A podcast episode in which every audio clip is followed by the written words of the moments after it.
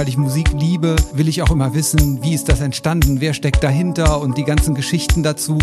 Und ja, mit Madonna hat man einfach eine Künstlerin, bei der stimmt alles.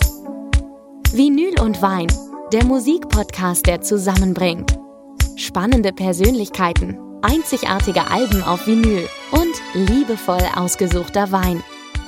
Hallo zu einer neuen Ausgabe von Vinyl und Wein. Mein Name ist Boris Rogosch und mir zur Seite wie immer unser Sommelier Jonas Hauke. Und wir haben einen tollen Gast heute. Wir begrüßen heute nämlich Pete Blank von dem DJ- und Produzentenduo Blank Jones. Und Blank Jones kennt man, die sind natürlich einmal Remixer, die legen auf bei großen Events und produzieren natürlich auch eigene Hits und bringen auch eine eigene Compilation-Reihe raus, die Relax-Reihe und dann auch die So 80s und So 90s. Also, Pete kennt sich auf jeden Fall aus in den 80ern und in den 80ern findet auch der Start unserer heutigen Künstlerin statt. Wir haben nämlich heute eine Sondersendung und es geht nur um Madonna. Madonna ist seit 40 Jahren mittlerweile aktiv im Musikgeschäft. Ihr erstes Album Madonna ist 1983 veröffentlicht worden und diese Karriere, die wollen wir heute ein bisschen beleuchten und natürlich auch wunderbaren Wein dazu verkosten. Das ist korrekt. Und was wir dazu haben, verraten wir später, oder? Wir sagen später erst. Also wir reden über eine super starke Frau, die wirklich mehrere Generationen geprägt hat, allgemein als die stilprägendste Musikerin gilt und äh, da gesellen wir ein paar andere Frauen dazu. Ja, ich glaube auch, wir machen nämlich heute auch nur Weine aus weiblichen Händen, beziehungsweise von Weingütern, die von Frauen geleitet und geführt werden. Genug der Vorworte jetzt. Genau. Wir freuen uns auf Pete Blank.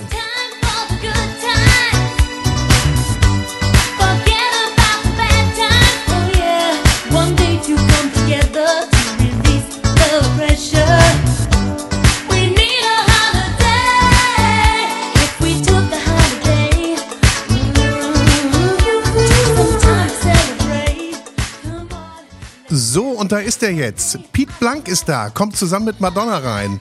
Pete, grüß dich. Hallo, grüß dich. Ja, schön wär's. Er ist jetzt Arm zusammen Arm. mit Madonna reingekommen in den Raum. Herrlich, dass wir dich hier haben und auch so ein schönes Thema. Danke für die Einladung. Genau, ich kann mir kaum einen tolleren Künstler vorstellen, über den ich äh, reden darf. Wirklich. Und ich habe so ein bisschen mich umgehört und habe erfahren, dass du echter Madonna-Kenner und auch Fan bist. Total. Also totaler Fan und ähm, dementsprechend, weil ich Musik liebe, will ich auch immer wissen, wie ist das entstanden, wer steckt dahinter und wieso, weshalb, also die ganzen Geschichten dazu. Und äh, ja, mit Madonna hat man einfach eine Künstlerin, ähm, bei der stimmt alles. Ne? Da stimmt nicht nur die Musik, sondern da stimmt einfach die ganze Person. Ja. Und mit eurer So 80s Reihe äh, habt ihr euch ja auch ausführlich mit den 80ern beschäftigt, ne?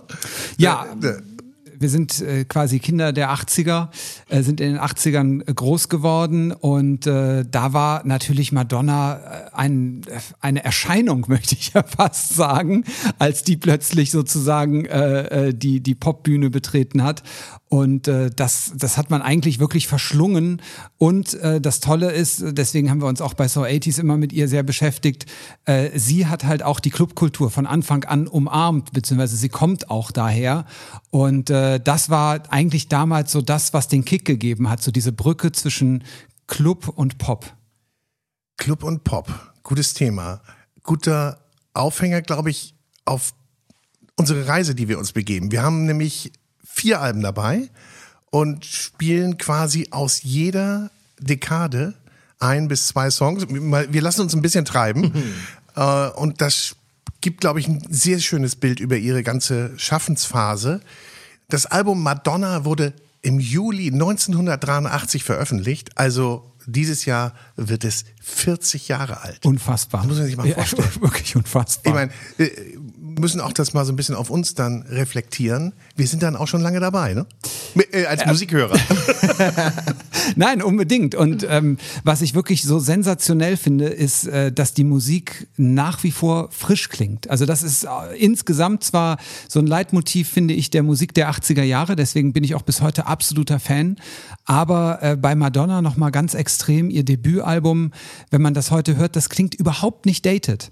Und äh, das zieht sich dann, wir haben ja zum Glück ein bisschen Zeit, da ein bisschen into deep zu gehen, aber das zieht sich eigentlich durch fast alle Alben. Also ich kann bei keinem Madonna-Album, gut, ich bin Fan, aber kann ich, kann ich so sagen, oh, das klingt jetzt ein bisschen dated. Und das, obwohl sie sich eigentlich ja immer sehr mit der aktuellen Dance-Musik der Zeit beschäftigt hat. Und das hat man ja bei vielen anderen Dance-Tracks, die irgendwie aus den 90ern sind, wenn du die heute hörst. Ja denkst dir so, uh, die sind aber nicht gut gealtert. Und das hat Madonna irgendwie unfassbar gut drauf, dass äh, sie zeitlos, aber doch immer der Zeit, in der das jeweils äh, veröffentlicht wurde, aktuell klang. Und, und teilweise ja auch Time Ahead war, ne? Also, ah, oder? Also sie ist ja, man muss das ja sagen, die ist ja absolut stilprägend und natürlich auch für viele, die danach gekommen sind, Musikerinnen, ein absolutes und auch Musiker natürlich ein absolutes Vorbild.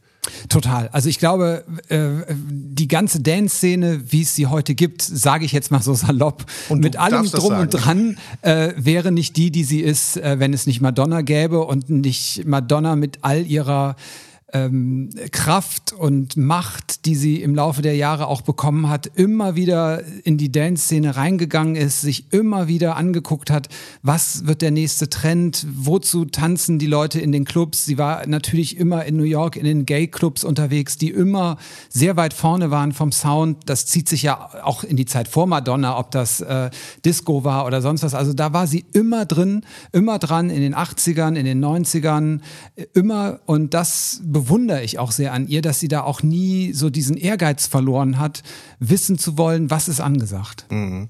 Und man muss ja auch sagen, wenn wir von Madonna sprechen als Musikerin, dann ist das ein Part, aber ist sie ja noch viel, viel mehr. Sie ist ja äh, eine Performance-Künstlerin, sie ist Schauspielerin, sie ist Tänzerin eben und äh, also so ein Gesamtwerk. Ja, es ist was, was ich total spannend fände, ist, was würde Madonna heute machen in Zeiten von TikTok und so weiter? Ja, also wie ja. würde sie äh, ihre Karriere starten? Also das finde ich total spannend, denn äh, als Sängerin wurde sie ja am Anfang so ein bisschen belächelt, muss man mhm. ja so sagen. Also die Kritiker sagten so, ach ja, es ist ja ganz nett anzusehen und so. Und äh, dass sie sich auch davon nicht hat beirren lassen, sondern dass sie da ihr Ding durchgezogen hat. Die hat an ihrer Stimme gearbeitet, an ihrem Ausdruck, an ihrem Gesangsstil. Sie hat überlegt, in welchen Tonlagen kommt es am besten und hat dann auch mit den Songwritern darüber gesprochen. Also das finde ich unheimlich äh, gut und sie ist halt auch immer sehr selbstreflektiert gewesen. Es scheint sowieso auch, dass sie von Anfang an immer wusste, was sie wollte. Und das auch selber bestimmt hat. Ich glaube, die hat sich nicht viel reinreden lassen, oder? Das glaube ich auch. Also sie hat am Anfang äh, äh war sie halt in der New Yorker Clubszene unterwegs in den 80er Jahren und äh, das das ist so eine Zeit, wenn ich mir was wünschen dürfte, wo möchte ich zurückreisen, wo möchte ich einmal sein, dann wäre das tatsächlich in das New York von 1982, wo Madonna sich eben auch in den Clubs rumgetrieben hat. Denn äh, da war so viel im Aufbruch, da ist so viel passiert und so viel, was auch bis heute nachwirkt. Das war so die Zeit, da äh, hat äh, Arthur Baker, einer der bekanntesten Produzenten, hat Kraftwerk gesampelt und dann mit Africa Bambata Hip-Hop gemacht. Äh, das war die zur gleichen Zeit waren New Order äh, in New York unterwegs, waren mit Blue Monday, haben sich mit Confusion dann äh, auch stilprägende Sachen gemacht und Madonna war mittendrin. Madonna war unterwegs mit dem Mark Cammons, der auch ihre erste Single dann 1982 produziert hat, Everybody. Ähm, äh, der war DJ in der Danceteria und äh, der hat ihr so ein bisschen die Türen geöffnet. Der hat sie auch quasi zur Plattenfirma mitgeschleppt, weil er einfach auch in ihr sofort dieses Potenzial erkannt hat. Und äh, ja, dann ging es halt immer weiter. Ne? Dann hat sie den Jellybean kennengelernt, den John Benitez. Äh, der war auch DJ im Funhouse, war eine andere Diskothek in New York. Und so zieht sich das halt so durch. Und Jellybean hat dann Holiday produziert. Und äh, das ist halt so, wo man wirklich sagen kann, das ist nicht konstruiert, sondern sie war mitten in dieser Szene. Mhm. Und deswegen klingt das auch eben wie aus dieser Szene. Ne? Und das muss eine unfassbar tolle Zeit gewesen sein. Wir gehen zurück jetzt nach 82. Aber vorher, das heißt ja hier Vinyl und Wein, hat ja Jonas, glaube ich, was für uns mitgebracht und schon in die Gläser gefüllt. Ich wollte gerade sagen, die Gläser sind befüllt. Wir können gerne mal anstoßen, wenn ihr Lust habt. Ja, Schön, dass du da bist, sensationell. Herzlichen Cheers. Dank für die Einladung und für das tolle Thema. Wie gesagt, ich könnte jetzt hier. Ich würde sagen, Nein. historisch gut bewandert. Nein, erzähl mal was dazu, weil das finde ich so spannend hier an diesem Podcast. Äh, das quasi das zweite Thema. Über Genau. Musik weiß ich viel, über Wein sagen, sehr wenig. wie ist es denn so mit Wein bei dir? Trinkst du gerne Wein? Was trinkst du gerne? Ich genieße Wein total, aber ich kann dir leider überhaupt nichts darüber sagen. Deswegen bin ich ja setze ich voll genau. auf dich. Das sind die besten Gäste. Ich wollte gerade sagen, äh, ich habe mich heute so ein bisschen an dem Thema orientiert, dass wir sagen, ey, wir haben eine absolute Powerfrau, die das musikalisch heute vertritt. Deswegen machen wir heute ausschließlich Weine äh, von Weingütern, die von Frauen geleitet werden, beziehungsweise wo Super. die Damen zuständig sind. Und jetzt sind wir in Deutschland. Ich meine, die Feiertage sind noch nicht ganz so lange her. Es wird viel äh, Schaumwein getrunken. Ich glaube aber super oft wird halt immer noch viel Champagner und Cremant getrunken. Und wir haben in Deutschland großartige Lagen, fantastische Winzerinnen und Winzer, die hervorragende deutsche Schaumweine machen, also deutsche Sekte. Und ich finde, das Thema muss man eigentlich mal wieder ein bisschen, bisschen mehr hochholen. Da tut sich vieles, aber da wird noch mehr gehen. Wir sind jetzt im Rheinhessen, in Flörsheim-Dalsheim, das ist ganz im Süden, so ein bisschen an der Ecke zur Pfalz. Und äh, das ist das Sektgut Raumland. Es ist eine äh, Familie, zwei Schwestern, der Vater, äh, Volker Raumland hat das Ganze gegründet, so Anfang 1984 war das ungefähr gewesen. Ähm, und inzwischen machen es Marie-Louise und Katharina, die beiden Töchter. Ähm, und das ist, ich finde, in Deutschland schon so mit eines der absoluten Top-Güter. Das ist jetzt ein Blanc de Noir, also 100% Pinot Noir, Rotweintraube, aber halt weiß gekeltert, sodass wir einen weißen Schaumwein haben. Äh, ist mit einem Jahrgang versehen, das ist 2013. Das Ganze liegt 90 Monate auf der Hefe. Das ist immer diese Hefelagerung, was wir auch beim Champagner haben, das ist immer schön für diese Autolyse, dieses hefig-briochige. Äh, wirkt. Autolyse? Ja, wir Autolyse. trinken erstmal, dann fragen Trinken wir, was Autolyse was. ist. Kannst schon kaum noch aushalten. Trinkt, bitte trinkt. Aber das ist schon ziemlich gut. Würde ich jetzt mal sagen. Ich weiß nicht, könnt ihr mal sagen, was ihr davon haltet? Also ganz anders irgendwie. Der ist sehr rund, Ja. vollmundig, extrem fruchtig, hat eine relativ starke Säure, sehr feinperlig. Sehr elegant, sehr schlank, ne? Ja, ja, schlank.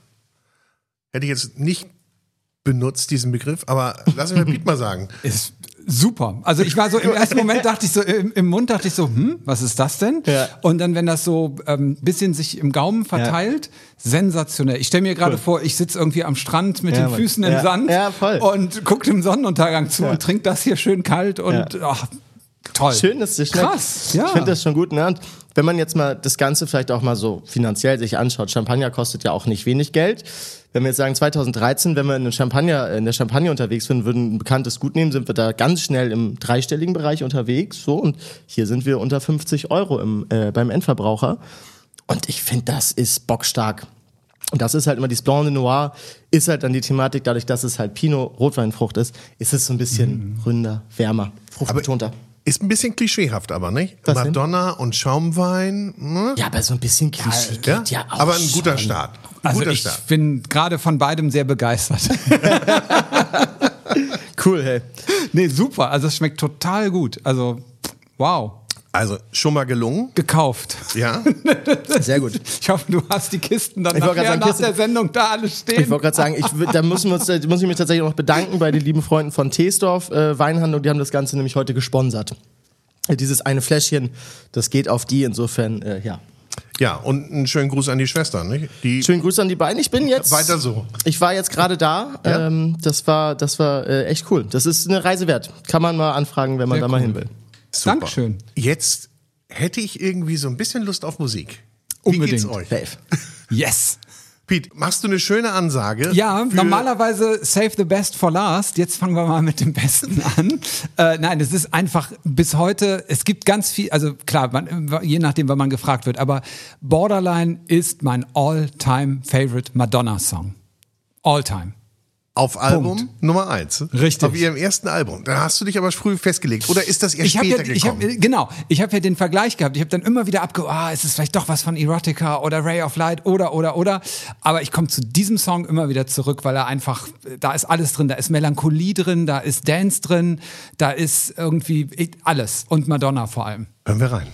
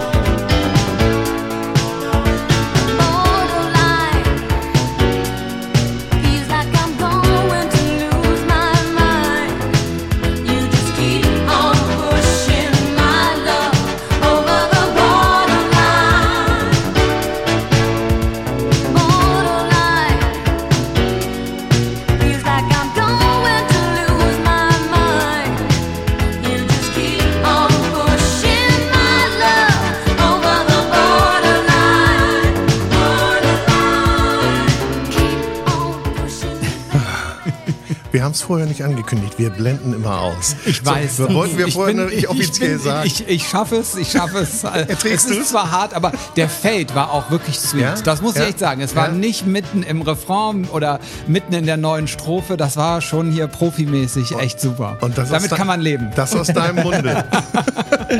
Das passt. Madonna hätte es auch akzeptiert, oder? Die ist, wir hatten das vorhin schon mal gesagt, sie wusste, was sie tut, sie weiß, was sie tut, sie plant wahrscheinlich alles ganz genau und hat auch gerne äh, vielleicht das letzte Wort. Mit Sicherheit, mit Sicherheit. Sonst wäre sie auch nicht da, wo sie ist und auch nicht schon so lange da, wo sie ist.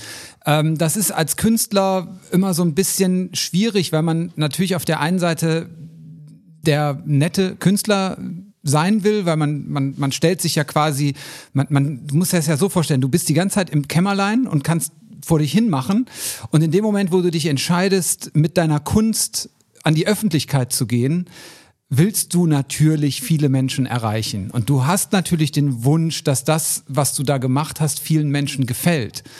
Und äh, dann wird's natürlich schwierig, wenn du dann auf einmal sagst, äh, nö, das finde ich doof, das möchte ich anders. Dann bist du halt ganz schnell der zickige, dievenhafte Künstler. Aber wenn du dann zu viele Kompromisse machst, dann wird deine Kunst irgendwann verwässert. Und Madonna hat definitiv keine Kompromisse gemacht. Und sie wollte auch dann nur mit Leuten zusammenarbeiten, die auch wirklich Bock auf sie hatten. Ne? Ja. Und Die dann auch wirklich Believer waren. So beim nächsten Album zum Beispiel, äh, Like a Virgin, das ja von Nile Rodgers produziert wurde, da hat sie gesagt, also wirklich nur, wenn du Lust hast. Nur wenn du das gut findest, was ich hier an Songs Ja. geschrieben habe, Ja. dann machen wir das zusammen. Ich meine, man, Ja. Nile Rodgers, zu dem Zeitpunkt, ja. Unbedingt. Ja, aber schon es, es, es spricht auch unfassbar für Nile Rodgers, den ich auch unfassbar sympathisch finde. Es ist so ein, ein, ein netter Mensch, äh, dass der auch wieder dieses Potenzial in ihr erkannt hat. Also natürlich war es auch echt ein, ein, ein gewagtes Spiel, wie du angedeutet hast, dass man doch dann so, hey, naja, also wenn, nur wenn du Bock hast, also musst nicht, ich komme auch ohne dich klar. Also das ist schon, das ist schon eine Ansage. Äh, jemand, der eben gerade, äh, wie du sagtest, Bowie produziert hat, dem gerade mit Let's Dance irgendwie so ein Mega-Comeback äh, Ja, beschert ebenso. hat, ne? Äh, und dann kommt sie und sagt, ja, du, ich fände dich gut, aber muss nicht sein. Ähm, aber er hat einfach, äh, auch wenn man ihn heute nochmal so Revue passieren lässt, wenn, wenn man ihn sieht in Interviews, hat er so ein Strahlen in den Augen, wenn er über die Zeit mit Like a Virgin, äh, über, mit Madonna redet, äh, dass man da auch bestimmt gerne im Studio gewesen wäre, weil die beiden müssen einen Höllenspaß gehabt haben. haben wir auch heute mit Madonna, Piet Blank, Jonas Rauke, meiner Wenigkeit und ein bisschen Schaumwein heute. Wunderbaren Getränken. Das ist schön, oder?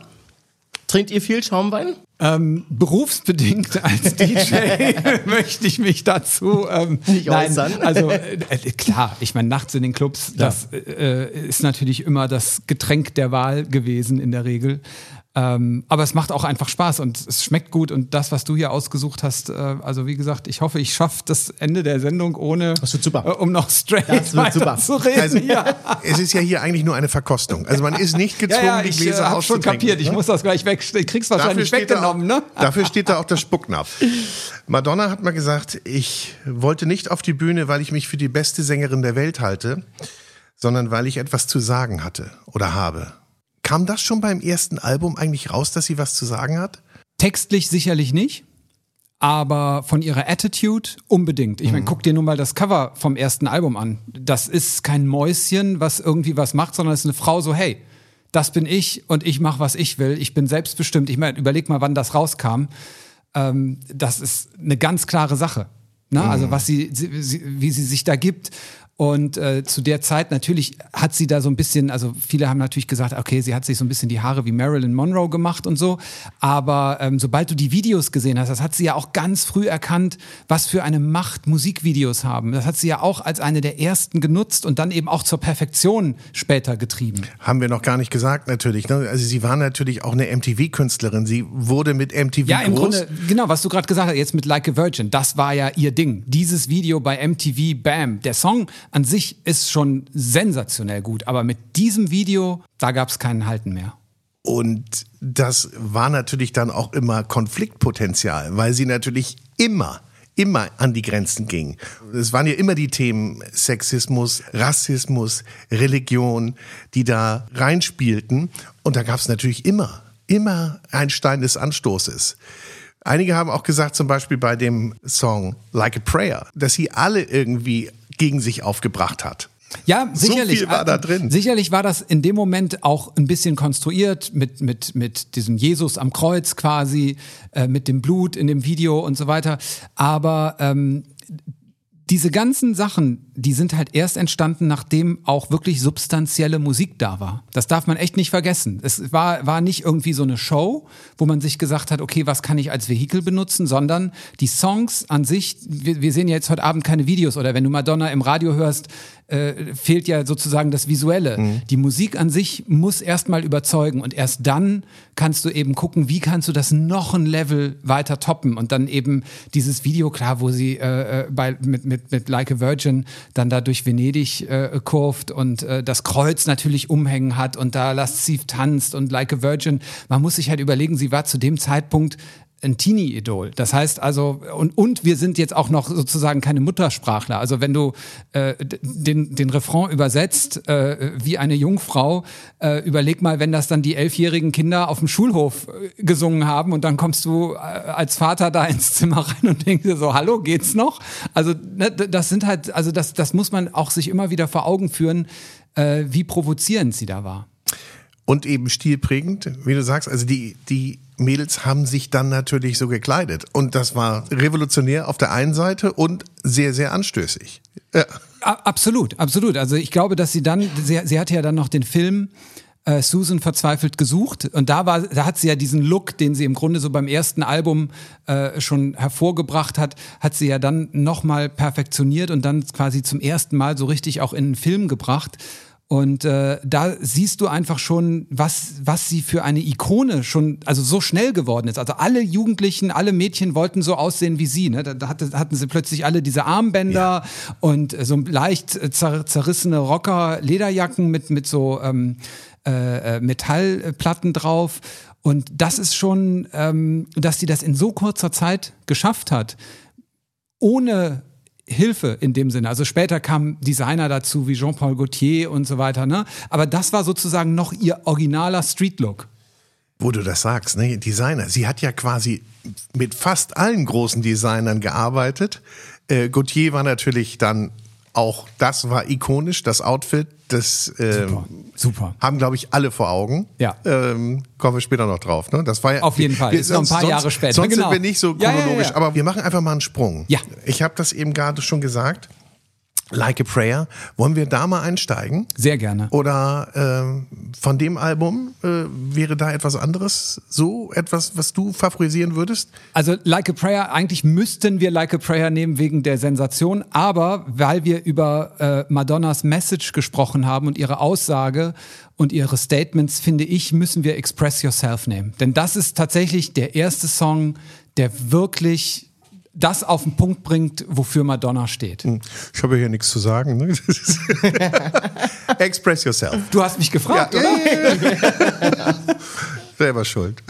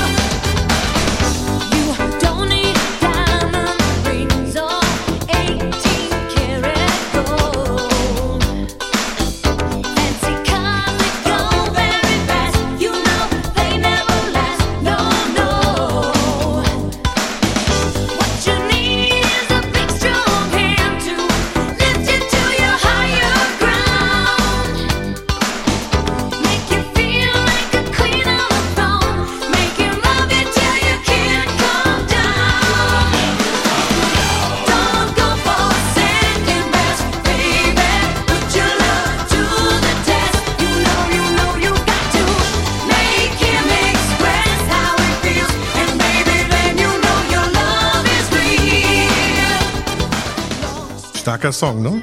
Absolut. Also das ist halt bis heute, finde ich, ein, Statement-Song von Madonna. Und das ist auch bis heute ein Song, der noch ganz oft gespielt wird, wenn es um Selbstbestimmung geht, gerade bei Frauen. Ähm, das, da, da kommt einfach alles zusammen auf den Punkt. Und äh, ich finde auch die Lyrics wirklich, wirklich stark. Und ich kann auch das Video noch abrufen. Ja, mit Sicherheit, weil genau dieses 18 Karat Gold, Don't Care, wo die Jungs eben, äh, wo nicht die Jungs die Chefs sind, sondern die Mädels eben selbstbestimmt das machen und das ist ja im Grunde der rote Faden in Madonnas Karriere, äh, dass sie ihr Ding gemacht hat und auch wirklich immer die Community äh, aufgefordert hat, nichts äh, zu akzeptieren, sondern alles zu hinterfragen und eben für seine Rechte zu kämpfen. Kam das eigentlich immer so durch oder konnte ich Madonna auch einfach nur als nette Musik konsumieren? Oder war da immer die Botschaft, die ich äh, mit aufnehmen musste, zwangsläufig? Wie würdest du das sehen? Also ich bin natürlich dann jetzt sehr nah dran, vielleicht an ja? Madonna, deswegen, ähm, aber natürlich, du hast recht. Also man kann Madonna auch einfach als tolle Popkünstlerin genießen, ohne sozusagen eine Message äh, direkt, also ich meine, du, äh, gerade bei den Balladen Cherish oder äh, Crazy for You und, und, also aus der Zeit, in der wir jetzt hier gerade sind, ähm, das sind einfach wunderschöne äh, Popballaden, die man sich anhören kann. Ähm, aber ich finde schon, wenn du dir die Videos anguckst, die eben irgendwann sehr, sehr wichtig wurden für Madonna, äh, da ist immer diese Message drin und man kriegt sie auch unterschwellig mit. Man sagt vielleicht, wow, sieht die gut aus, aber trotzdem kommt diese Message rüber, die macht aber das, was sie will und nicht das, was du vielleicht gerade gern hättest. Und das ist eigentlich eine, eine, sehr schöne Sache, dass es nicht so hauruck ist mit dem Schlaghammer, sondern dass es halt immer dabei ist, es ist immer drin, aber man kann es halt auch einfach ausblenden und einfach dazu tanzen und eine gute Zeit haben. Genau, und das haben viele getan. viele haben sich auch diese Alben gekauft. Ich möchte mal einfach die Zahl schon mal nennen. Sie hat über 350 Millionen Blatt verkauft. Ist damit die erfolgreichste weibliche Künstlerin ja. überhaupt. Unfassbar. Und ich versuche das nochmal zusammenzubringen. Also allein in Deutschland hatte sie, glaube ich, zwölf Nummer eins Alben. Und äh, 24 Alben waren in den Top 10, weil es gibt ja auch noch eine ganze Reihe von Remix-Alben, Soundtracks, Compilations, Live-Alben. Und sie hatte in Deutschland vier Nummer 1 Hits als Single und 26 Top 10. Aber dann mache ich nochmal weiter mit Zahlen. Sieben Grammys und zwei Golden Globes und äh, ich glaube auch ein Oscar gab es, ne? Ein Oscar für den äh, Song zu dem Film Dick Tracy. Ach was. Der hat einen Oscar bekommen. Ja. Krass. Ja. Man muss in heutigen Zeiten, wo mit Streaming-Zahlen, mit Milliarden und so weiter um sich geworfen wird, die Zahlen, die du gerade genannt hast, das sind ja wirklich, da sind die Leute in den Laden gegangen und haben tatsächlich an diesem Tag für Madonna 25 Euro ausgegeben für diese Schallplatte oder 25 Mark oder was auch immer. Also das, das ist wirklich, und die haben sich dafür entschieden, das wurde nicht irgendwie anhand von einer Playlist das Beste für gute Laune oder sowas generiert, sondern das wurde tatsächlich, die Leute haben gesagt, ich will Madonna. Und das ist einfach was, was glaube ich hart zu matchen sein wird in Zukunft. Auch von, von Künstlerinnen wie Taylor Swift, die ja definitiv, also ohne Madonna gäbe es keine Taylor Swift, die ja auch wirklich für das einsteht, was sie will, die unheimlich viel in der Musikbranche bewegen kann, ja. ähnlich wie Madonna. Und da ist sie definitiv ganz weit vorne. Erinnerst du dich noch, als du deine das erste Mal gesagt hast, ich will Madonna im Plattenladen? ja, klar. Ja? ja? ja, absolut, absolut. Das war tatsächlich die erste Single, Everybody, ähm, weil tatsächlich in unserer Schuldisco die Geschichte ist so blöd. In unserer Schuldisco, äh, für die man 50 Pfennig Eintritt bezahlt hat in der Mittagspause, ich war damals schon in so einer äh, Übermittagsschule, ähm, äh, die hatten die Maxi von Everybody. Und auf der B-Seite war eine Dub-Version, die ging neun Minuten. Und da war dieser Song komplett so aufgeteilt. Und das war so die Zeit, als gerade so mit New Wave, Depeche Mode, alles so elektronisch und Synthesizer. Und das war was, wo ich wirklich, da stand ich und habe neun Minuten lang diesem Song, dieser Dub-Version zugehört, wo immer wieder Vocal-Fetzen von Madonna reinflogen. Dachte ich, das ist ja unfassbar geil. Und dann habe ich mir von dem DJ die Platte zeigen lassen. Ja. Und jeder, der die in seiner Plattensammlung hat, weiß, das ist tatsächlich, ich glaube, die einzige Madonna-Platte oder eine der wenigen, wo sie nicht selber auf dem Cover ist. Das ist ja so eine Platte, da haben die damals, wahrscheinlich die Marketingabteilung hat noch gesagt, ja, die ist ein bisschen danziger. Lass uns mal gucken, dass die so ein bisschen urbaner aussieht. Heute würde man sagen, Hip-Hop-Style. Ich glaube, da hat man sogar anfangs mitgespielt ein bisschen. Das ist gar nicht, wie du sagst, dass gar nicht klar war, wer ist denn das genau. eigentlich? Genau. Daran sieht man eben auch wieder, wie ziel zielstrebig Madonna war, wann, wann sie sich entschieden hat, nee, ich will da mehr Aussage zu machen. Ich will nicht irgendwie nur einen Club-Track machen, sondern ich will mehr. Ich will aufs Cover, ich will ein Image, ich will, ich will, ich will. Und das hat sie durchgezogen. Das ist sensationell. Hast du die Platte noch? Natürlich. ich habe sie mir gerade, ich habe sie mir tatsächlich gerade wieder neu gekauft, weil zum Record Store Day gab's das Ding 40 Jahre letztes Jahr, also das ist ja 82 rausgekommen, äh, gab so eine Sonderedition und dieses Mal, oha, ist Madonna auf dem Cover mit wow. einem super Foto und ich habe die dann mal nebeneinander gelegt und ähm, ich glaube, mein Favorite bleibt nach wie vor die alte abgegrapschte. Und dieses Mal ging auch nicht das ganze Taschengeld drauf. das ist wahr. Würde mich ja immer interessieren, wie groß ist denn deine Plattensammlung?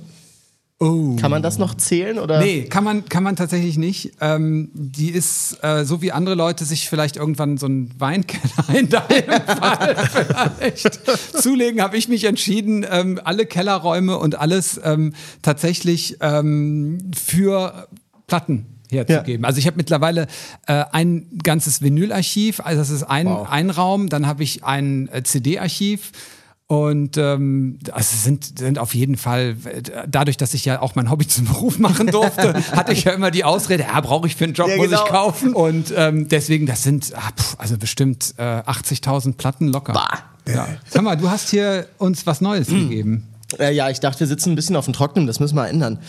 Klar, meine Recherche-Hintergründe sind natürlich äh, immer dem Wein bezogen, nicht der, der, der Musikerin oder dem Musiker. In dem Fall habe ich mich mal ein bisschen informiert. Ich meine gelesen zu haben, dass sie Madonna zur Hälfte italienisch ist und zur Hälfte amerikanisch. Dementsprechend, äh, überraschenderweise habe ich jetzt was Italienisches im Glas. Darf ich was sagen? Natürlich. Okay. Ihr Vater ist das Kind italienischer Einwanderer. Ah. Ihr Vater ist nicht direkt gekommen, also äh, ist übrigens Weinbergbesitzer. Genau, wir haben auch versucht, das daran zu kommen. Das hat sich ein bisschen schwierig gestaltet. Das, ah. äh, ich habe es leider nicht bekommen. Ich habe mich für was entschieden aus Italien. Ähm, wir sind in Norditalien. Ähm, so ein bisschen südlich vom Gardasee im Lugana. Und wir haben auch einen Lugana im Glas. Das ist ja, glaube ich, ein äh, sehr beliebter Wein, gerade in Deutschland. Das ist ja ein bisschen, Boris kennt das ja schon von mir. Ich mache ja sehr gerne so Bashing dann immer mal, wenn es äh, in gewisse Weinrichtung geht. Lugana ist eigentlich ein Wein, der nicht viel zeigt, was er eigentlich könnte. Aber es wird halt oft, wenn gerade die Deutschen sind im Gardasee im Urlaub, man säuft Lugana, da kommst du nach Hamburg oder wo auch immer hin zurück und dann trinkst du es im Restaurant auch. Und oft sind es etwas weichgespülte Weine, finde ich. Das ist jetzt komplett das Gegenteil. Das ist eine junge Dame, die heißt äh, Ambra Zanetti. Das ist die dritte Generation, in der sie Wein macht. Ähm, Lugana ist ja immer Traube Trebbiano, ähm, was an sich eine sehr kräutrige ähm, Richtung geben kann. Ne? Also ich finde, wenn man hier mal reinricht, man hat ganz viel so diese Melisse, Verbene, Zitronenthymian, ist was ganz leichtes, sanftes. Ähm, ist ein Wein, der komplett im äh, Beton ausgebaut ist. Das ist so neben äh, Stahltank und Holzfass immer noch ein sehr gängiges äh, Ausbaumedium. Genau, es ist ein komplett biodynamisch biologisch erzeugter Wein. Also wir sind hier auch so ein bisschen mehr mit Nachhaltigkeit unterwegs. Ähm, so ein bisschen ich finde es ein bisschen spannend, einfach mal zu sehen, wenn man sich wirklich in die Materie reingeht, dass man halt aus eigentlich etwas sehr Universellem dann doch was wirklich sehr Einzigartiges erzeugen kann. Äh, aber ich würde sagen, wir probieren das mal, oder? Unbedingt. Zum Wohl, meine Herren. Wie kriegst du die Temperatur so perfekt hin? Vorbereitung.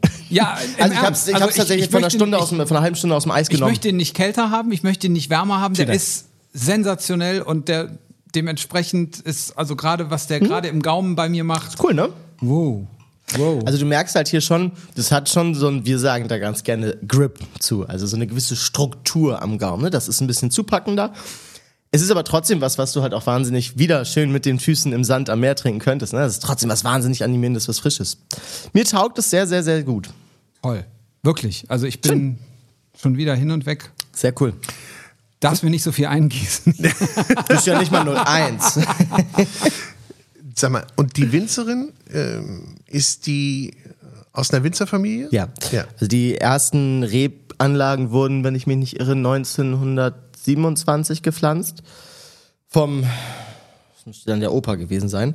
Und sie hat das Ganze übernommen Und das in der Region, wenn wir mal schauen, ne? also das ganze, die ganze Region hat knapp 2600 Hektar Rebfläche. Das ist schon nicht wenig.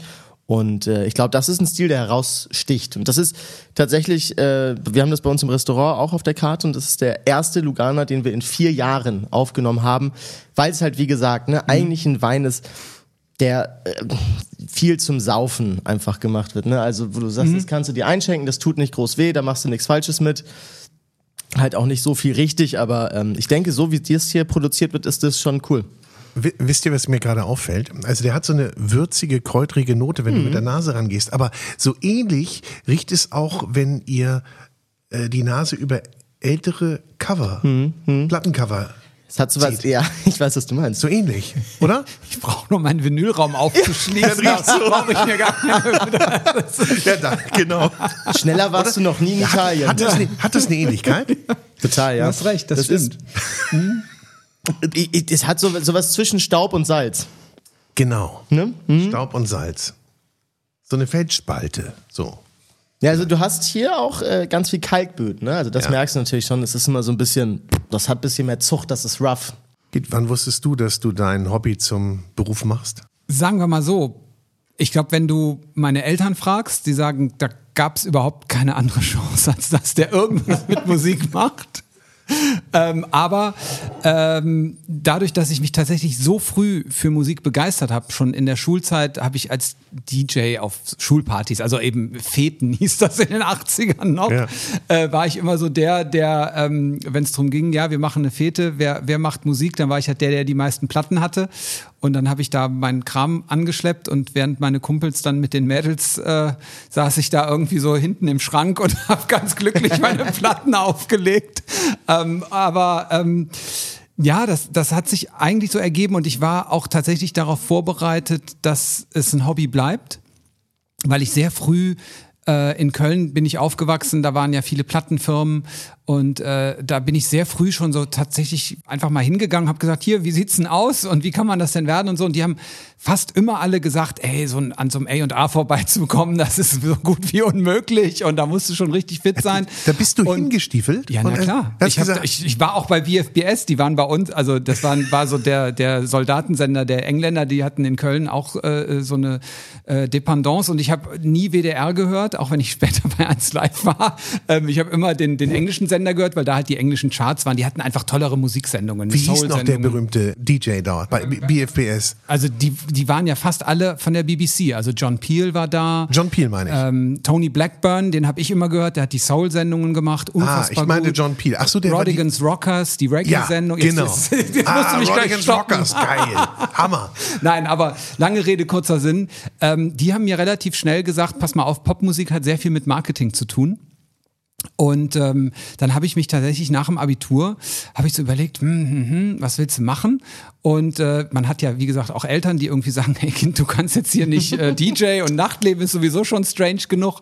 Und dann habe ich mich tatsächlich äh, für BWL, Betriebswirtschaft an der Uni eingeschrieben, weil ich mir dachte, wenn das mit der Musik von meiner Seite aus nicht klappt, will ich auf jeden Fall auf der anderen Seite der Musik arbeiten und habe halt gesagt, ich will unbedingt mal in einer Plattenfirma sonst Okay. arbeiten. Ja. Und ähm, so ging das eigentlich los. Und äh, ich habe immer Musik gemacht und habe aber gleichzeitig sehr früh schon auch in der Plattenfirma so als, als freier Mitarbeiter, als jemand, der quasi da war und den Leuten bei der Plattenfirma in Köln, bei der EMI gesagt hat, was in den Clubs läuft. Also so, dadurch war ich eigentlich immer so zweigleisig und habe auch sehr schnell dann wiederum verstanden, was ein Track braucht, um quasi vermarktet werden zu können. Kanntest beide Seiten. So Ja. ist es. Und macht mir bis heute machen mir beide Seiten totalen Spaß. Hat Madonna sich auch gedacht, ich will auch beide Seiten kennen und mach mal mein eigenes Label. Mit Maverick, auf Unbedingt. dem ja auch äh, sehr interessante, äh, super Artists waren. Ich meine, Alanis Morissette. Unglaublich, oder? Äh, Pro Prodigy. Ja, ja, wirklich. Also sie, das, daran merkst du eben, wie dedicated sie ist. Weißt du, sie ist ein super Popstar, kann alles machen auf der Welt und dann sagt sie, ach, weißt du was, ich habe Bock auf ein Label und ich habe Bock, andere Künstler zu entdecken. So, bam, und dann kommt mal eben, sie, hört sie sich Demos an und sagt, ja, Alanis Morissette, die nehme ich. Machen wir, machen wir mal einen Welthit draus oder machen wir sogar einen Popstar draus, der auch Jahrzehnte später noch strahlt. Also das ist schon, daran merkst du, ähm, weißt du, andere fangen dann an, hier ne, so ein ein Weingut aufzubauen oder sowas. Und auch bei Madonna muss man einfach sagen, die hat sich natürlich auch für Mode interessiert und all die Sachen, aber im Core-Business war immer Musik. So, und jetzt kommt aber erstmal ein kleiner Werbebreak. Und hier geht es um die Ausnahmekünstlerin Madonna. Denn Madonna hat mal wieder Geschichte geschrieben, als sie zum 50. Mal die Dance Club Charts anführte. Und damit ist sie die erste und einzige Künstlerin, die 50 Nummer 1 Hits in einer Billboard Chart hatte. Und um diesen historischen Meilenstein zu feiern, hat Madonna zwei neue Kollektionen herausgebracht. Und die eine heißt Finally Enough Love, 50 Number Ones. Und das ist eine neue Kollektion mit 50 Titeln, die ihre Lieblingsremixe jener Chartsits enthält, die seit vier Jahrzehnten die Clubs auf der ganzen Welt füllen. Und eine gekürzte Version gibt's dann auch noch mit 16 Titeln und die heißt einfach nur Finally Enough Love. Und diese 50 Number Ones, die umfassen quasi ihre gesamte Karriere in den Dance-Charts mit Dutzenden von Remixen der weltbesten Produzenten. Und neben Fanfavoriten enthält die Kollektion auch eine Auswahl an seltenen Remix-Aufnahmen, von denen mehr als 20 zum ersten Mal überhaupt offiziell veröffentlicht werden und oder ihr digitales Debüt feiern.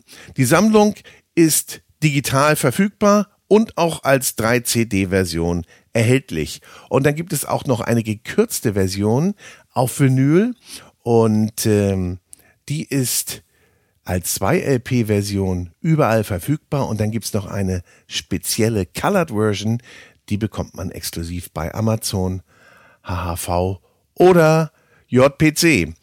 Und es ist noch einiges mehr von Madonna demnächst zu erwarten, denn diese Kollektionen sind erst die ersten Albumveröffentlichungen im Rahmen der kürzlich angekündigten Partnerschaft zwischen Madonna und Warner Music, die eine umfangreiche Reihe von Katalogveröffentlichungen ihrer bahnbrechenden Karriere umfassen wird. Also, wir sind ganz gespannt, was da demnächst noch von Madonna kommen wird und sagen jetzt erstmal Ende der Werbung im Core-Business war immer Musik. Und äh, ich frage mich trotzdem gerade, wann hat sie die Zeit dazu gehabt? Also, wir haben Core-Business Musik, ja. Filme haben wir schon hm. ein bisschen gestreift. War auch einiges los bei ihr. Unbedingt. War sie zwar nie so erfolgreich dann wie im Musikbereich, aber, aber trotzdem ist es Zeit. Sie spielte mit ja, und klar. das war, glaube ich, ganz wichtig für sie, dass sie das machte. Also Evita war dann natürlich nochmal ein großer Erfolg später. Riesenerfolg für sie, ihre Bühnenshows ja. äh, ja, das war im Grunde war das ja ein Musical auf Tour, ne, ja. muss man ja echt sagen. Also da hat sie auch da hat sie im, im, im Live-Business äh, äh, mit dieser Blonde Ambition Tour hat sie einfach Akzente gesetzt, die auch bis heute einfach das Live-Business verändert haben. Ne? Das war eine Show, das war eine Mischung aus Kabarett, eine Mischung aus Musical, was da plötzlich alles passierte. Sie hat diese Millionen von Tänzer gefühlt auf die Bühne gebracht äh, und dann eben natürlich äh, mit dem legendären äh, Jean-Paul Gaultier, Bustier hat sie natürlich es auch wieder geschafft, dass alle das auf ihrer Frontseite hatten, diese Tour. Ne? Und das, ne, das es war nicht nur bei Pop interessiert. Sie hat provoziert. Also selbst, ich, ich glaube, selbst in Deutschland äh, hat man dazu aufgerufen, das Konzert nicht zu besuchen. Äh, Bischöfin Käsmann damals, heißt die, glaube ich, äh, die gesagt hat, also das geht ja nicht, das ist äh, Gotteslästerung. Was? Wusste und, ich gar nicht. Äh, ja. Und der, der Vatikan stand Kopf. Sozusagen. Ja, Ziel erreicht. Um nur einige zu nennen. Also, ja, weil sie so provoziert hat und man wollte dahin, man wollte das sehen. Ja, aber auch da muss man wieder sagen, wenn das Produkt nicht stimmt, kannst du noch so viel Skandal machen. Ich meine, wenn man die Show gesehen hat, stand man mit offenem Mund da und hat gesagt, das habe ich noch nie gesehen. Das ist ein neues Level. Das ist so ein bisschen mhm. wie als, als dann äh, ein paar Jahrzehnte später Coldplay auf einmal angefangen haben mit diesen Lichtern auf den Konzerten, wo auch alle gesagt haben, wow, ja. was ist das? Das gab es noch nie. Und so war Madonna mit der Blonde Ambition Tour, das war ein neues Level. Danach haben alle, Kylie Minogue und, und wie sie alle heißen, haben alle nur noch versucht, äh, das zu matchen. Auch da wieder Vorreiterin, ne? Unbedingt. Hast du sie live gesehen? Ganz oft, ja. Wie klar. oft? Ähm, zweistellig. Ja, ja klar. Ja. Aber tatsächlich ist, glaube ich, eins meiner, meiner schönsten Erlebnisse war wirklich, als, äh, als ich quasi nur vorm Fernseher saß. Denn diese Blonde Ambition Tour, die wurde ja damals live übertragen im Fernsehen. Auslich haben wir uns, das darf man ja sagen, weil die Firma gibt's nicht mehr. Premiere hieß damals so der erste von, haben alle das Geld zusammengelegt, 93 war das, haben das Geld zusammengelegt, haben diesen Premiere Decoder gekauft, mhm. haben uns bei einem Freund in der Wohnung eingesetzt, haben, haben einen Verstärker angeschlossen und haben eine unfassbare Party zu diesem Live-Konzert aus Australien mitten in der Nacht gefeiert. Wollte ich gerade sagen, es Uhrzeit war, war, ja eine andere. Es, es war mega. Deswegen komischerweise, wenn du mich nach dem schönsten Madonna-Konzerterlebnis fragst, würde ich das. Das ist dann immer ein großes Happening, ein großes Event. Und äh, ich finde, wir müssen jetzt mal wieder was hören. Ja, Musik, oder? Musik. Was haben wir denn als nächstes? Du, also, du hast noch was ja, mitgebracht. Als nächstes, genau, das ist tatsächlich eine meiner ähm, Lieblingsalben von Madonna. Man darf ja dann immer sagen, meine Lieblingssingle, das ist Borderline und mein Lieblingsalbum ist tatsächlich Erotica und ich würde auch den Titelsong nehmen auf der ersten, denn ähm, für mich ist dieses Album für die Dance-Szene und was, was es hat ähm, das war im Grunde, das, das, also im Grunde hat Madonna angefangen mit, der, mit dem Song zusammen mit Lenny Kravitz, Justify My Love. Das ja. ist im Grunde der Blueprint für das Album Erotica. Na, also es, der, der, der Titel ist Programm. Auch hier hat Madonna wieder gezeigt, was sie kann. Sie hat nämlich dann mal eben parallel zu diesem sensationellen Album ein Buch veröffentlicht, das Sex hieß. Ja. Das ist gerade auch wieder in aller Munde, denn die Bilder werden erstmalig wieder gezeigt in, in Ausstellungen in Miami, Art Basel. Überall sind diese Bilder auch mit denen und ihre Tochter auch. Und ähm, dieses Album ist für mich so besonders, ist Madonna all in gegangen. Sie ist ein ri großes Risiko meiner Meinung nach eingegangen, denn sie war, wie du vorhin sagtest, mit Nile Rodgers und Patrick Leonard, das war eine Virgin. Ja. Ähm, äh, äh, in den Charts gehabt, sie hat Balladen in den Charts gehabt, also wirklich unglaublich artige Tracks. Und dann hat sie gesagt, nö, back to the club. Sie hat Shep Pettibone angerufen, das war der damals eigentlich schon sehr langen Weggefährte von ihr. Mit dem hat sie angefangen zu arbeiten bei You Can Dance, das war so ihr erstes Remix-Album. Ja. Äh, mit dem ist sie in New York immer befreundet geblieben. Das war so die Zeit, wo äh, in New York wirklich die Clubszene sehr lebendig war. Es gab das Sound Factory, der hat Junior Vasquez, ein guter Freund von ihr, immer aufgelegt, Danny Cianaglia.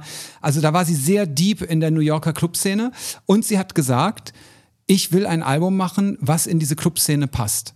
Und dieses Album ist, wenn man es jetzt auch jetzt noch hört, nicht sehr poppig. Aber es ist, finde ich, genial. Es, es nimmt alle Strömungen auch da wieder auf, obwohl Shep Pettibone bis dahin eigentlich eher so für, für schnellere Clubsachen bekannt war. Du merkst, sie haben sich Massive Attack angehört, so die ganze Sache, die so aus England gerade anfing rüber zu wabern, Trip-Hop. Das aber eben mit diesen raunchy Vocals und diesem Sex. Also da, ich finde, Erotica ist für mich der perfekte erotische Song. Du hast gerade den Plattentext neu geschrieben, ne? Tut mir leid, ich bin wirklich so begeistert, wenn ich jetzt das Tracklisting sehe. Und das Vinylknistern ist natürlich, das ist nur halb echt, denn sie hat auch Vinylknistern drauf. Aber da ah. das meine Platte ist, kommt das Knistern auch davon, dass ich sie so oft gehört habe.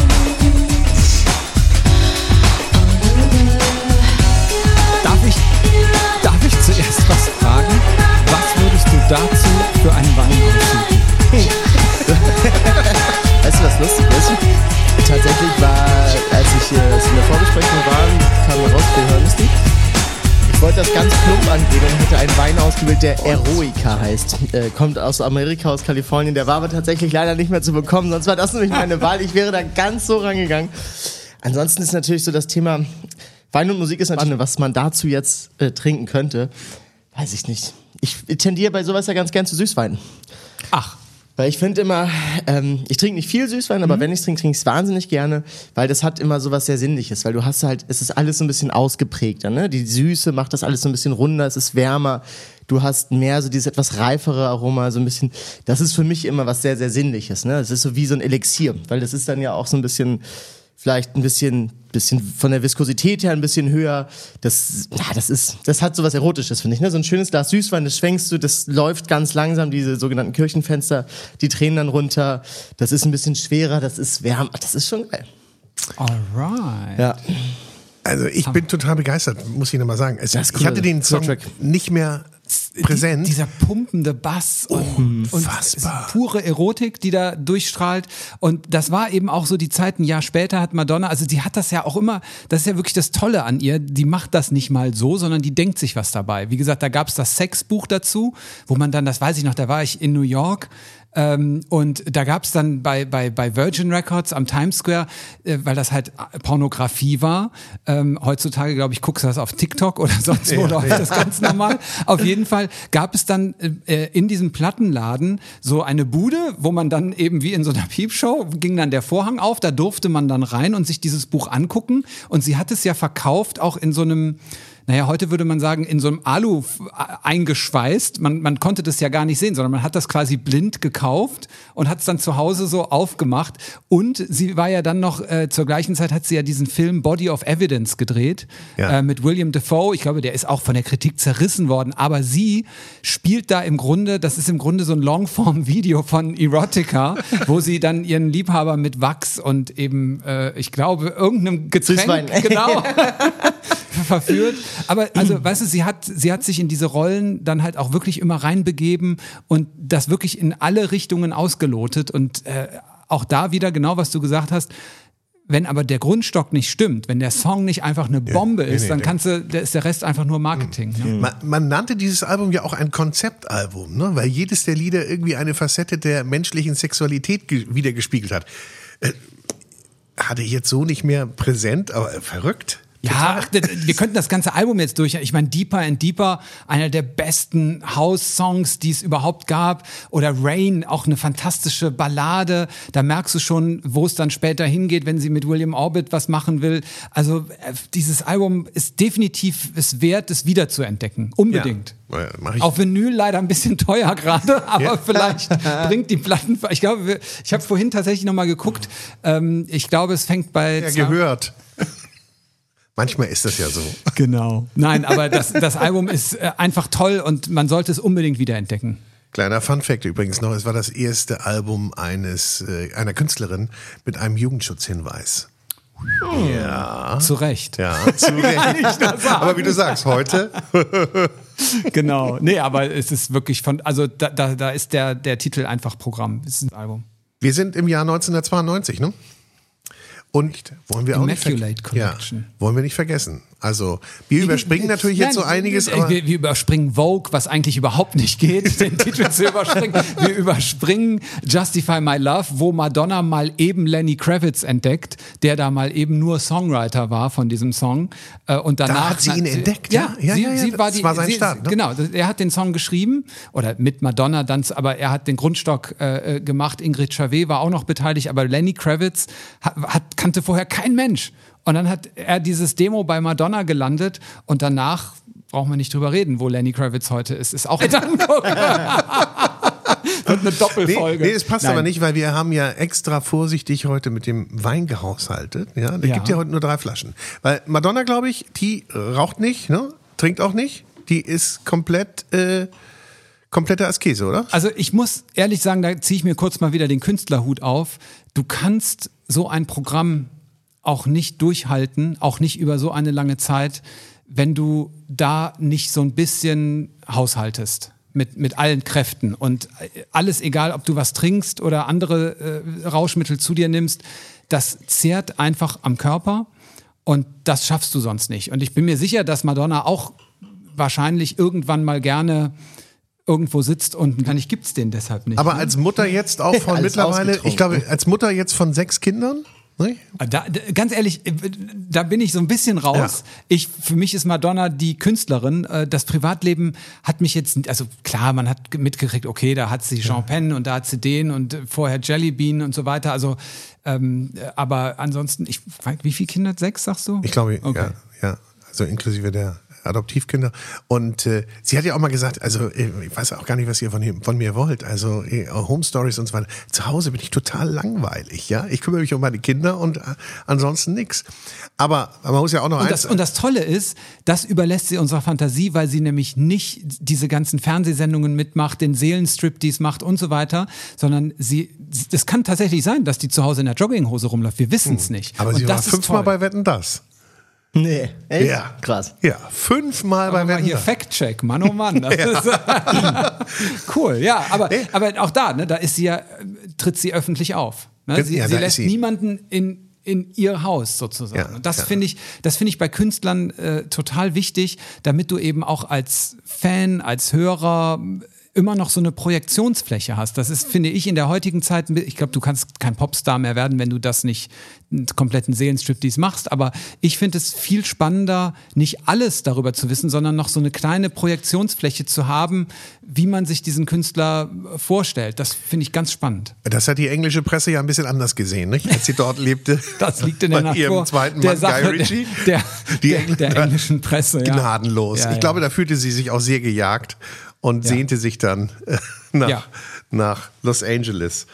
Ähm, ja, wie geht's chronologisch weiter? Also wir haben noch einiges vor uns. Ähm, was haben wir als nächstes? Was würden haben, wir haben, als wir, haben wir nächstes einen neuen jetzt mal? Wein oder haben wir ein neues Ja, Album? Ich würde jetzt gerne äh, ein, den Wein, den neuen Wein und einen Song dazu kombinieren. Sehr gut. Dann machen wir das jetzt mal so. Ihr spielt den Song an, wir probieren den Wein, dann müsst ihr nicht so lange warten, dann erzählen wir was darüber. Aha. Ich habe was Rotes im Glas. Und eine blaue Platte legen wir jetzt auf.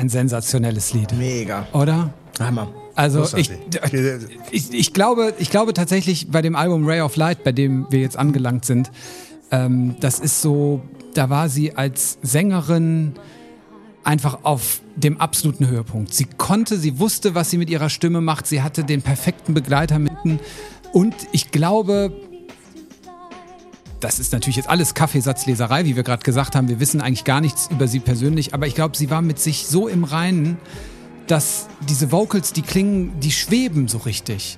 Also das, das ist so, sie singt so, so schwebend, so einfach wunderschön. Es ist wirklich, ich bin total verzaubert. Jedes Mal wieder, es zieht sich ja durch das ganze Album durch. Auch der Opener äh, äh, Substitute for Love. Und da hat sie einfach, also William Orbit, der, den, da war sie ja schon lange Fan von. Der, der hat, hat glaube ich, zum ersten Mal äh, Vogue geremixed und dann Justify My Love und dann fast jeden Song, den sie gemacht hat, hat er immer angerufen, hat sie immer angerufen und hat gesagt, William, mach einen Remix. Und dann haben sie bei dem Album zusammengearbeitet und das ist so ein Match made in heaven, ähnlich wie mit Shep Pettibone vorher bei, bei Erotica. Ähm, da hat einfach alles gepasst. Und das ist auch, gerade wo ich den Song wieder gehört habe, äh, kam mir natürlich auch hier das, das Ding, was letztes Jahr, glaube ich, so durch die Socials gegeistert ist. Da gab es so einen Remix, der dann total abgegangen ist. Da muss ich aber leider sagen, der stinkt so ab gegen das Original. Wenn du dir dieses Original anhörst, das ist so Es, sensationell. Es, es trägt mich, weißt du, Ja. wie, wie so auf einer Wolke. Weißt du, total kitschig, ich weiß, aber so. Und die Stimme ist glasklar. Ganz, ganz, Also ganz wie toll. gesagt, ich glaube, als, als Künstlerin, als Sängerin hat sie da definitiv einen ihrer absoluten Höhepunkte erreicht auf dem Album. William Orbit äh, ist noch aktiv. Der ist noch aktiv, der hat sogar jetzt gerade wieder ein neues Album gemacht. Der fing ja in den 80er Jahren an, so als äh, Cut-and-Paste-Produzent, also einer der ersten, die so gesampelt haben. Ja. Der, der, der war hinter äh, Fascinating Rhythm. Ich weiß nicht, ob du dich daran noch erinnerst, war echt ein sensationell guter Track. Ähm, da, das hat er produziert und war dann immer als Remixer aktiv, aber eben auch, und das muss man echt sagen, äh, äh, hatte er so, ein- so, so ein Projekt, das nannte sich Strange Cargo oder auch Torch. Der hat immer so unter Aliases produziert. Äh, auch bei der gleichen Plattenfirma wie Madonna, bei Warner. Super großartige Alben, die auch schon sehr früh am Café Del Mar liefen, sehr sphärische ja. Sachen. Aber ihm fehlte im Grunde die Madonna. Also, weißt du, im Grunde ist das, was, wenn wir das jetzt, wenn wir Frozen äh, Instrumental hören Ja, würden, ja. würden wir sagen, ja, ganz klar, das ist Strange Cargo. Also jeder, der diesen Sound mag, sollte mal Also das ist schon gucken, erkennbar dann. danach Ja, ja. zu suchen. Also der hat, hat einen sehr starken Signature-Sound. Und aber als dann Madonna dazu kam, das war Kennt man sich eigentlich unter den Remixern? Also kennt ihr euch gut? Oder wir, kennt ihr also euch? wir sind totale William Orb, wir ihn einfach als Produzenten, auch was er später äh, äh, im Beach, den Soundtrack äh, mit, mit ähm, wie hießen die denn noch? All Saints. Ah, ja, Äh, das war auch ein großartig. sensationell guter Song. Also der hat ja ganz, ganz äh, viele Sachen äh, gemacht, die dann auch noch danach funktioniert haben.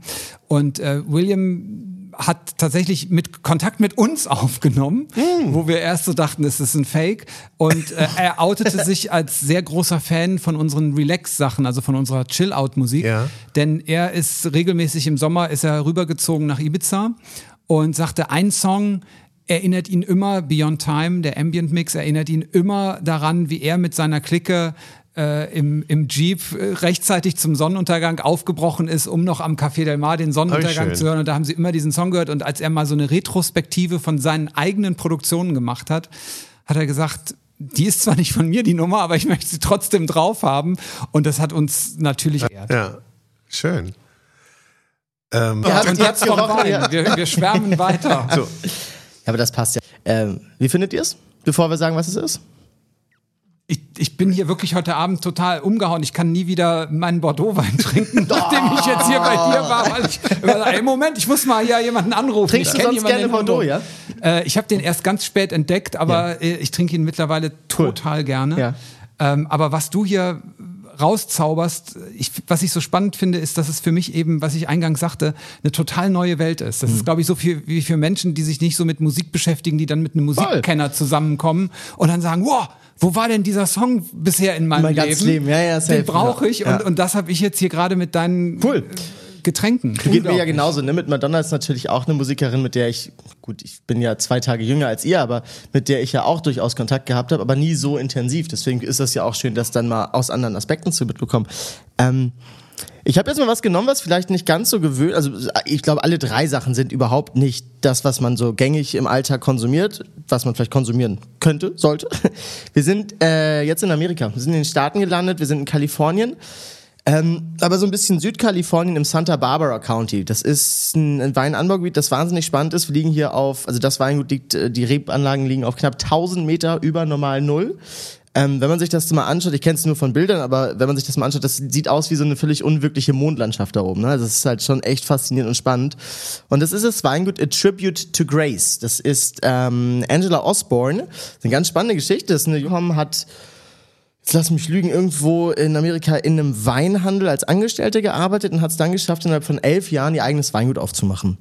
Und diese besagte Grace ist ihre Großmutter, von der hat sie sich die Kohle geliehen, um das Ganze aufzumachen. Das war 2007 und äh, produziert ähm, eigentlich äh, nach dem Vorbild der französischen Rhone. Also in der Rhone haben wir sehr viel äh, Grenache und äh, Syrah auch, aber in dem Fall ist es Grenache.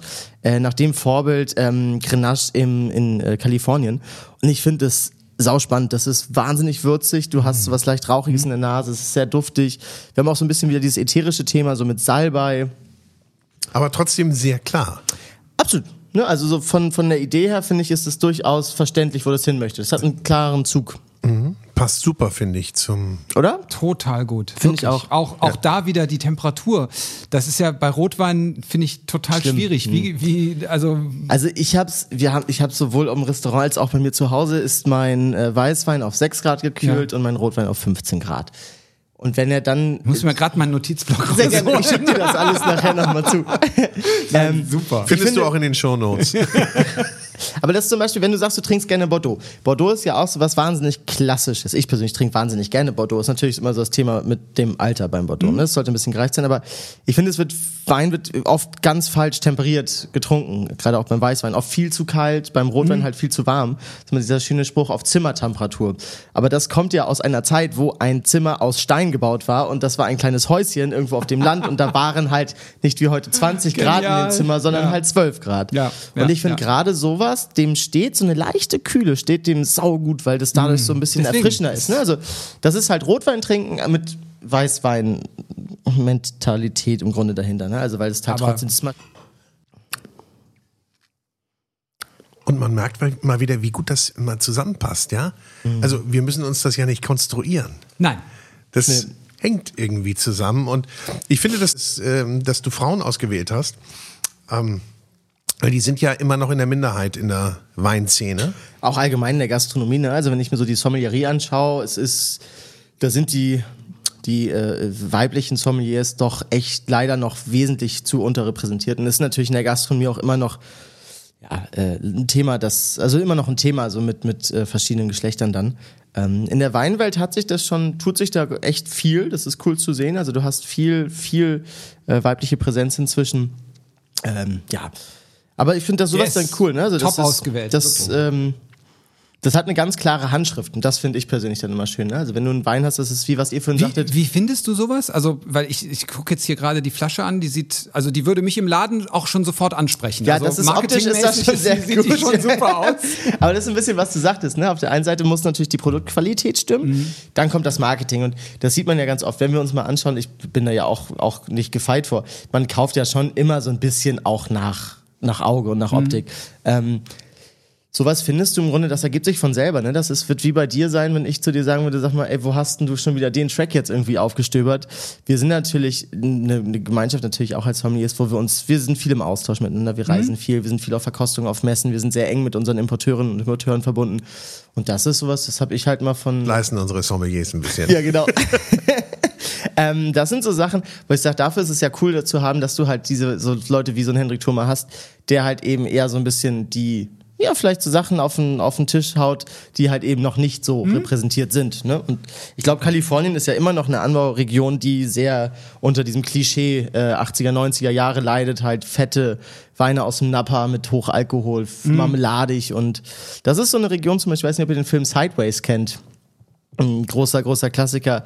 Es ist ein Weinfilm und da ist, äh, da, also durch diesen Film, weil der handelt in dieser Region, dadurch ist diese Region erst so ein bisschen populär geworden. Also wenn ihr ihn nicht kennt, guckt es bitte an. Das ist fantastisch.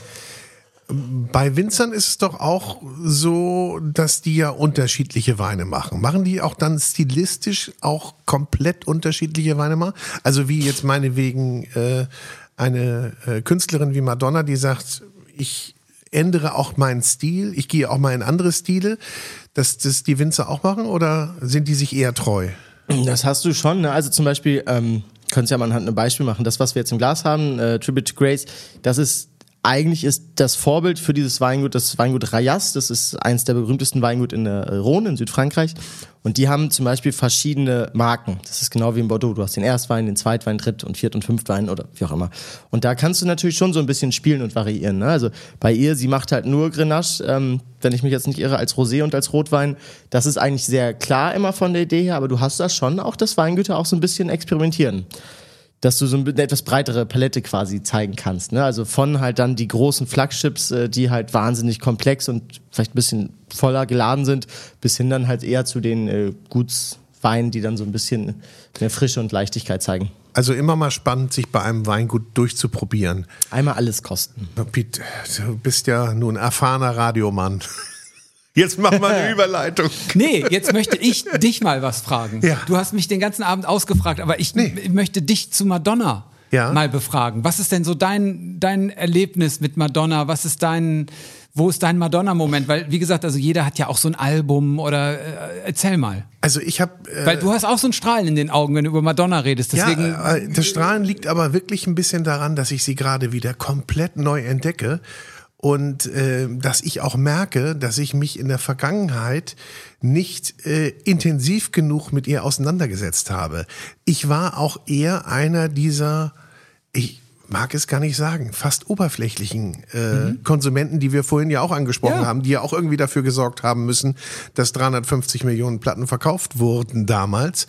Ähm, ich habe es eher so als Konsumprodukt Ja. genommen und bin da nicht so tief reingegangen. Mal war ich sogar, habe ich sogar gesagt, oh, habe ich gedacht, ey, das, was ist denn nun passiert? Also ich muss mich nochmal komplett damit beschäftigen. Ich melde mich demnächst persönlich bei dir und gebe dir ein Feedback. Und dann gebe ich dir ein umfassendes Feedback zu Madonna und meine Zeit mit Madonna, aber dann jetzt die späte Zeit. ja, unbedingt. Also es gibt so viele Songs, die man noch entdecken könnte. Ne? Also es gab immer so Berühr- Berührungspunkte, wo ich dachte, ach, guck mal, da ist sie wieder. Und da ist sie auch wieder anders. Ich fand es immer spannend mitzuerleben, äh, sie auch als Gesamtkunstwerk zu sehen. Und ich, jemand hat das auch mal gesagt, ich weiß gar nicht, ob das richtig ist. Ich habe auch immer so ein bisschen, ich bin ein ziemlicher David Bowie-Fan und habe auch immer gedacht, die wandelt sich auch immer so. Die erfindet sich auch immer neu. Und äh, Absolut richtig. sehe Genau, da so ein bisschen so eine Parallele. Absolut, finde ich, würde ich dir sofort 100% äh, beipflichten. Und auch da, dass sie eben tatsächlich sich auch die Mühe macht, sich auch immer wieder neue Inspirationsquellen zu suchen und sich nicht auf irgendwas ausruht und sagt, kaufst, dann weißt du, was drin ist. Ja. So. Und bei Madonna weißt du es nie. geht dann auch an. Ich glaube, wir, welcher Zeit sind wir jetzt gerade mit ihr gelandet? Ups, ich will ihr nichts umwerfen. Also wir waren jetzt gerade in den späten 90ern. Wir waren in den späten Wir können 90ern. jetzt mal- ich glaube Anfang 2000er, da hat sie auch noch mal richtig sich in die Nesseln gesetzt. Also Also ich finde, sie, sie hat also äh, sie hat den James Bond Soundtrack gemacht Ja. Und hat sich da tatsächlich den Mirvet rausgesucht als Produzenten, der wirklich also mit Die Another Day, das war auch Bam, war großartig, super, ähm, aber was dann noch mal richtig umgehauen. ja, Madonna war die erste Künstlerin, die ABBA samplen durfte und sie hat es so sau cool gemacht. genau. So sau cool. Und Unfassbar. Wir, wir hören das jetzt nämlich in der Remix-Version von dem Album Finally Enough Love.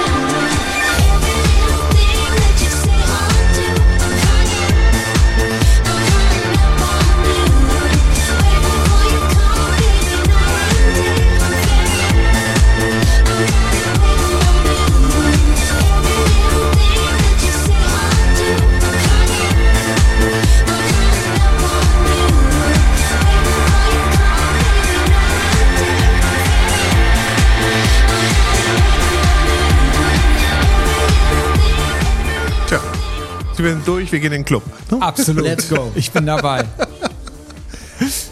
Das äh, Hang Up war ursprünglich, äh, glaube ich, äh, auf Dancefloor. Richtig. Ja, 2000, ich muss mal gucken, gerade 2005 Fünf. waren wir Ja. da zugange. In 29 Ländern war das Album Nummer 1. Was von verdient. Das ist ne? auch ähnlich. Also dieser Vergleich mit Bowie, das ist wirklich, äh, war, war eine sehr gute Parallele. Sie hat sich immer wieder neu erfunden, aber trotzdem hat sie nie fremd geklungen. Weißt du? Also es war immer Madonna. Es war nicht so, ähm, so wie bei Stock Aitken Waterman in den 80ern, wo man, ah ja, singt da jetzt Kylie oder singt da jetzt Samantha Fox? Da oder hat doch eh immer so. nur einer gesungen. Oder Wie war das Francis nochmal? oder Rick, Astley rückwärts. Nein, aber äh, das, das finde ich, muss man an, an ihr wirklich sagen. Sie holt sich zwar immer sozusagen frisches Blut, wenn man so will, aber es ist immer Madonna, es ist immer ihre Handschrift und es ist immer ihr Ding. Und sie hat natürlich die Größe, muss man ja in diesem Fall sagen, aber die Genehmigung zu holen. Wer, wenn nicht Madonna, kann ich dazu nur sagen. Die haben wahrscheinlich, als, als sie angerufen hat, gesagt, ach, ja, Fake. Fuck.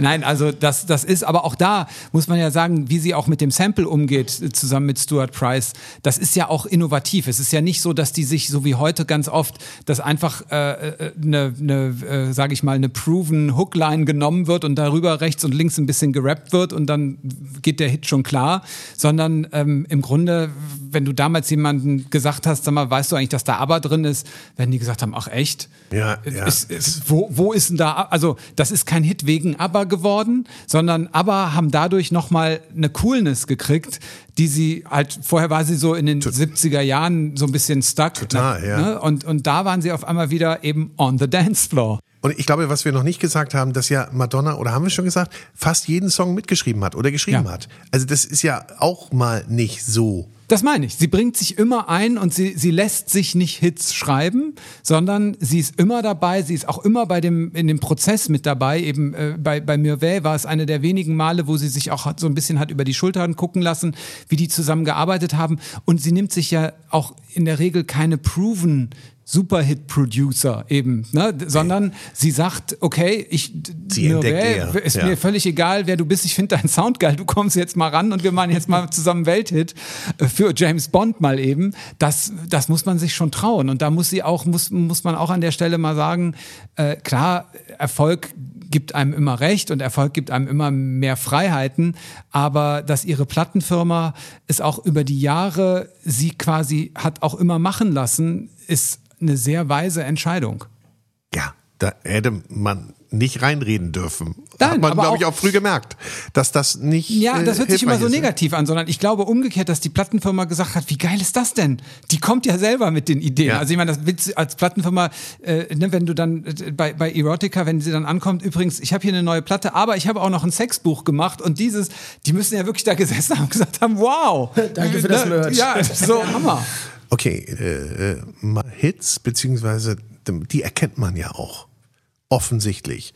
Die muss man sich ja nicht, da muss man sich ja nicht lange dran gewöhnen oder schön hören, wenn wir das Wort mal gebrauchen. Aber ich möchte noch mal so schön noch was hören. Das Album noch mal nehmen. Also ich meine, du suchst dir was auf. Ja. Mr. DJ. Das ist, das Was ist, sagst jetzt, du Jetzt dazu? habe ich hier schon wieder verdammt nochmal die Qual der Wahl. Das ist so unfair. Mach hier mal bitte den zweiten Track. Er sagt doch nicht, was es ist. Nee, das darf ich ja auch mal. Ne? Überraschung. Nein, also Überraschung. ich meine, das Speak Up, da müssen wir doch natürlich. Was ich unbedingt noch sagen will, ist, was ich total spannend finde, ist, äh, Madonna gehört zu den Künstlern, bei denen sich niemand traut, sie zu covern. Kennst du irgendeine Nee. Coverversion von Madonna? Hast du recht. Das Ja, stimmt. Siehst du? Und jetzt go Und to jetzt- the club. Cheers. Cheers. War wirklich super schön. And you can dance for inspiration. Come on,